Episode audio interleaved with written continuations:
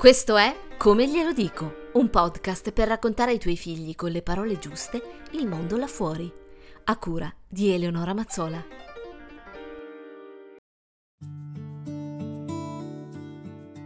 Oggi parliamo di sessualità e incesto. Come glielo dico, è un podcast nato dalla necessità di condividere strategie per recuperare un dialogo autentico con i nostri figli e anche con noi stessi, a partire dall'ascolto, dall'osservazione, dal rispetto, dalla separazione materna e dalla necessità di dare un posto fattivo al padre, perché la sua evaporazione possa trasformarsi finalmente in una nuova costruzione. Fatta questa premessa sempre utile a posizionarci, oggi affrontiamo un tema che è sostanziale, ossia quello dell'educazione sessuale.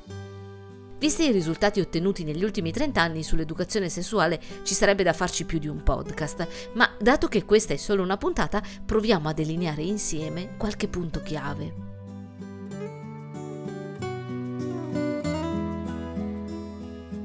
La questione che sta al centro dell'educazione sessuale è un concetto importantissimo e anche se pare una formalità, va espresso ai nostri figli. Sto parlando di quello che per la psicanalisi tutta è un nodo centrale, la legge dell'incesto. Non se ne parla mai abbastanza, ma la nozione del tabù dell'incesto, oltre ad aver garantito l'evoluzione della specie umana, è essenziale fa limite, bordo ed è qualcosa da dire, da esprimere. Anche se il bambino non è ancora in età per capire, occorre spiegargli questo divieto. Non ci si può sposare fra fratelli e sorelle, tra un padre e una figlia, tra una madre e un figlio. Non ti posso spiegare perché, ma è così.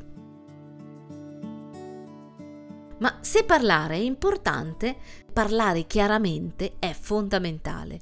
A partire dai 5-6 anni affrontare la questione è possibile e consigliato.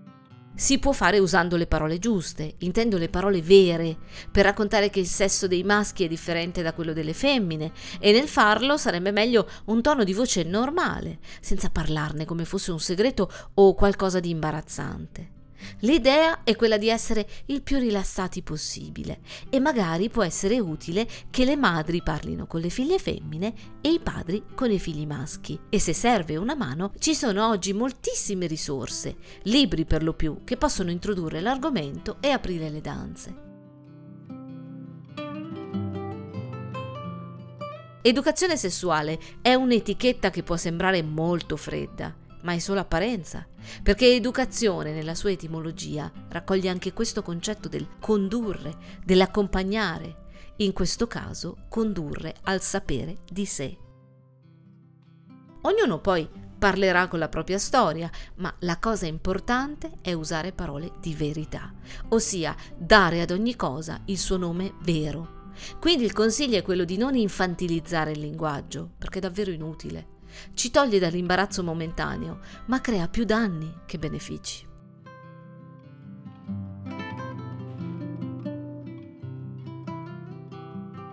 Raccontata la differenza dei sessi, chiarito che vostro figlio non vi potrà sposare e dato il nome giusto ad ogni cosa, si può aggiungere anche qualcosa di più che sta nell'ordine del cosa accadrà. E forse questo è un punto più complesso ma altrettanto entusiasmante e ricco di quel futuro che farà dei bambini degli adulti maturi. Diceva la Dolto. Ai maschi bisogna dire che diventeranno muscolosi, che la loro voce muterà, che avranno barba e baffi come il loro padre e che piaceranno alle ragazze.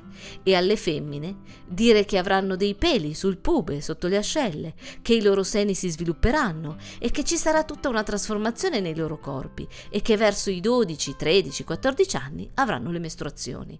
E ne saranno molto orgogliose e naturalmente piaceranno ai ragazzi. Se queste cose non sono dette ai bambini, a partire dai 6-7 anni, i giochi sessuali rischiano di prolungarsi e di diventare incestuosi.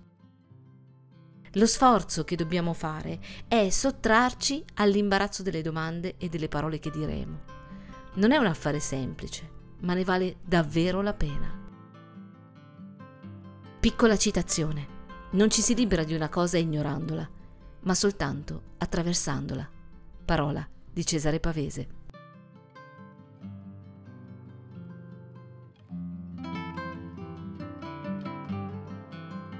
Puoi seguirmi su eleonoramazzola.com o scrivermi a come glielo dico chiocciolagmail.com.